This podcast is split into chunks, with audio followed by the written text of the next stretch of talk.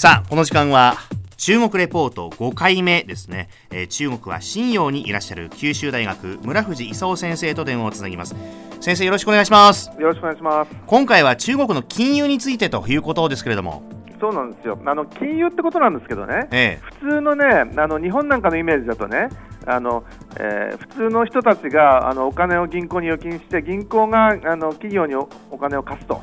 いうイメージですよね。うんはい、なんだけどその中国はねもともとあの共産主義の計画経済ってやつだったでしょ、はいはい、そうするとねあの銀行って1個しかなかったんですよ、中央銀行の中国人民銀行ってね1個しかなくて、はい、であのえー、基本的にねお金をみんなにあのくれなくてねあの国有企業がお金持ってて政府がそれを吸い上げてね、はい、あの計画した通りにまた国有企業にばらまくと、ええ、いうようなことであの銀行たくさんいらなかったんですよ。はいはい、であの昔そういうあの銀行1個しかなかったやつをねこの30年の改革開放であのえー、欧米とか日本みたいな形にしてきてね、うん、で今ではあの自由資本市場の方向に向かってきてるんでね、はい、あの銀行たくさんあったりね、うん、それからその、えー、株式市場だとか債券市場だとか為替為替だとかそのあのインターバンクとかいろんなあの市場ができつつあるんですけど、ええ、まだねあのいろんなことが途中なんですよ。ほうほうほうでそういう意味ではねその、えー、自由市場に向かうまでのいろんな規制が残ってるんでね、はい、あの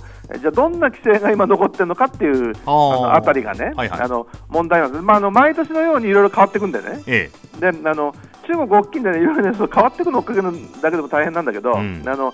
えー、例えば銀行なんかでいうと昔1個しかなかったって言いましたけど、はい、あの4大銀行っていうのがあってね、うん、あの中国交渉銀行って一番大きいんですけど、はい、中国交渉銀行とか中国銀行、建設銀行、農業銀行っていう4大銀行がね、はい、あの中国人民銀行から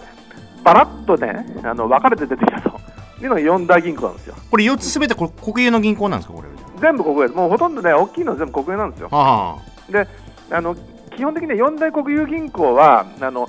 国有企業にあのプライオリティを置いてお金を貸すんでね、はい、中小企業にねお金回らないんですよ。でそういう意味でね今ねあの、えっと、中国のあの人民銀行って中央銀行がね、はい、基準金利ってのをあの預金と貸し出しについてセットしてるんですよ。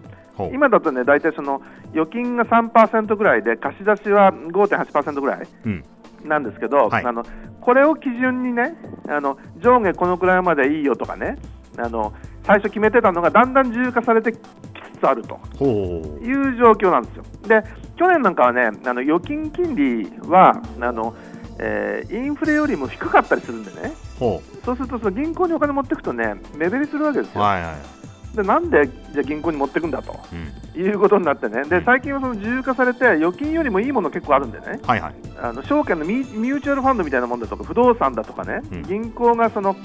ウェルスマネジメントプロダクトって言って預金じゃないものをね、うん、あのえー、出してたりするんでみんなそっち持ってったりするわけですよ。はそうするそうするとねその銀行は預金でお金集められないんで貸し出しできないみたいな話になってね、うんそうすると民間企業にお金が回らなくてとりあえずあの政府に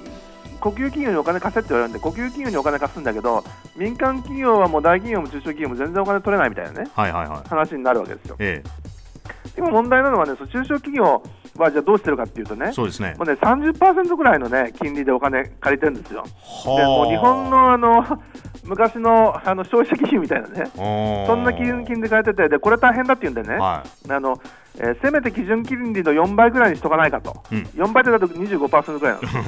でその少額ローン会社っていうのを新たに作ってね、はい、でそのくらいで貸しなさいと。いう改革を今進めてる最中なんですよ。でそうやってねその、えーと、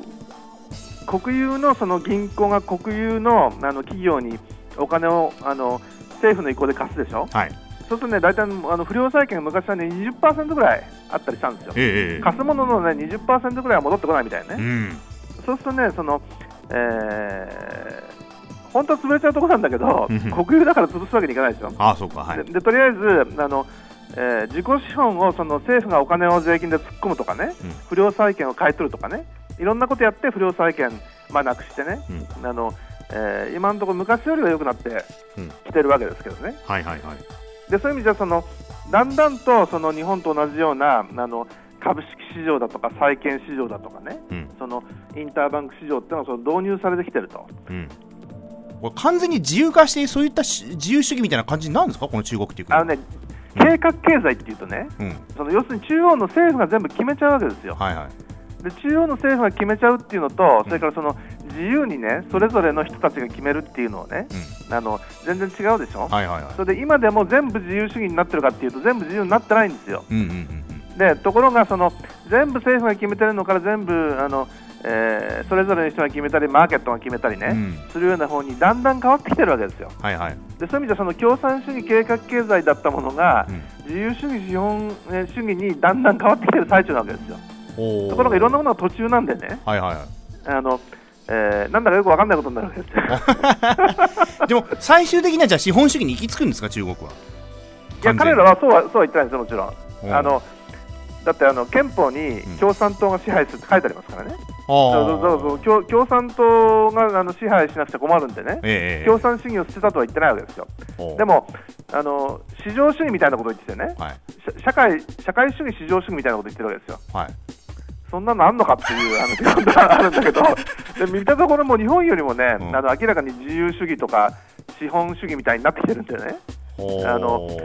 まあ、時間のあの中国に言わせるとね、まあ、100年、200年は自由主義、資本主義でもいいかなと、うん、であの何百年かだったらあの共産主義になるかみたいなこと言ってるわけですよ。本当、長いスパンで見ないと分かんないなって話ですね、これね。うん、えー、これ、キーワード上げていただくとどうでしょうか？まあ今日のキーワードは基準金利。基準金利。基準基準金利ですね。あの中あの中国人民銀行がセットした基準金利を参考に銀行が預金を決めたり貸し出しを決めたりすると、はい、いうことですね。はい。ということで今回は中国の金融について村藤勲先生でした。信用からありがとうございました。ありがとうございました